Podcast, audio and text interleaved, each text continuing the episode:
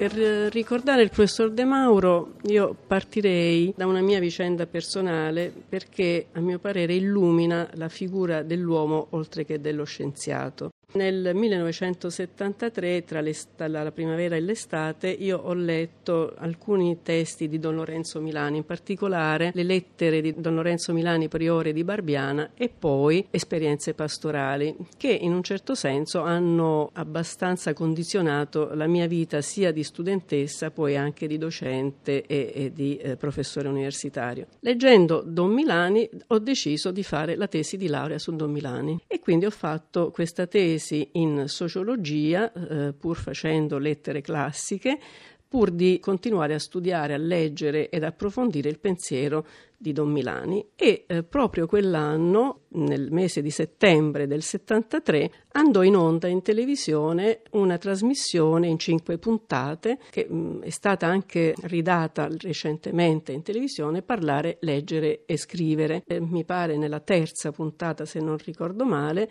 eh, vidi eh, passare delle immagini di Don Milani con eh, la lettura fuori campo di alcuni brani di Don Milani con il commento anche di Tullio De Mauro. Poiché io leggevo all'epoca Paese Sera, in un paesino sperduto della Puglia, leggevo anche le cose che Tullio De Mauro scriveva su Paese Sera e quindi decisi di scrivergli al giornale eh, comunicandogli appunto che facevo la tesi su Don Milano e mi sarebbe piaciuto rivedere quella trasmissione o perlomeno leggere i testi perché all'epoca non c'erano registratori, e De Mauro mi diede l'indirizzo delle teche RAI per averne una parte scritta, ma eh, mi fu giustamente rifiutata essendo di proprietà privata della RAI. Tuttavia De Mauro non si scoraggiò, lui non scoraggiò neppure me, chiedendomi di fargli leggere la tesi quando l'avessi finita per cui mi laureai a novembre del 74 e gliela feci avere a Roma e passai a riprendermela qualche mese dopo, a fine anno, De Mauro solo avendo letto la tesi e senza avermi mai conosciuta prima, decise di firmarmi lui il programma di ricerca e quindi io ho svolto con lui i primi due anni di eh, lavoro e di studio tra il 76 e il 78. Poi nel 78, scaduta la borsa di studio, me ne sono tornata in Puglia dove ho insegnato per cinque anni latino e greco prima e poi italiano e latino dopo. Ho continuato poi a lavorare con lui per tutto l'arco della mia esistenza, sia quando ero poi diventata docente di sociolinguistica, sia per ultimo quando ero ordinaria di didattica delle lingue moderne. Don Milani è stato per così dire il tramite tra me e lui, ma la sua conoscenza della problematicità dell'insegnamento e soprattutto della, dell'insegnamento linguistico affonda le radici molto più indietro e se vogliamo solo limitarci al Novecento agli scritti appunto di Giuseppe Lombardo Radici, lezioni di didattica che lui ci faceva leggere e rileggere. Attraverso Don Milani abbiamo messo a fuoco una serie di progetti che eh, appunto dalle aule universitarie uscivano fuori, attraversavano innanzitutto la scuola perché De Mauro ha sempre creduto non solo nella scuola ma negli insegnanti e nella loro formazione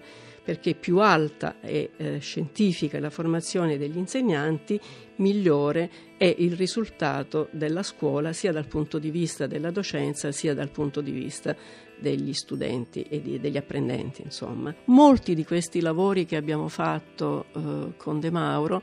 eh, sono stati fatti spesso o nell'incomprensione, per non dire presi con qualche sufficienza da parte di alcuni colleghi più anziani, perché eh, sembravano cose un po' fuori diciamo, del eh, mondo accademico in senso stretto. Eppure De Mauro, eh, fuori dall'ambiente accademico, questi lavori li ha fatti molto spesso con bibliotecari, insegnanti e persone che apparentemente con il mondo accademico non c'entrava assolutamente nulla, ma sono stati proprio queste incursioni in altri ambiti che poi hanno consentito alla figura di De Mauro di portare il contributo che ha portato non solo nel mondo scolastico universitario ma anche quello sociale, culturale e politico. Quindi la lezione di De Mauro dal punto di vista più personale eh, che volevo appunto ricordare non è soltanto quella scientifica di cui tutti sappiamo,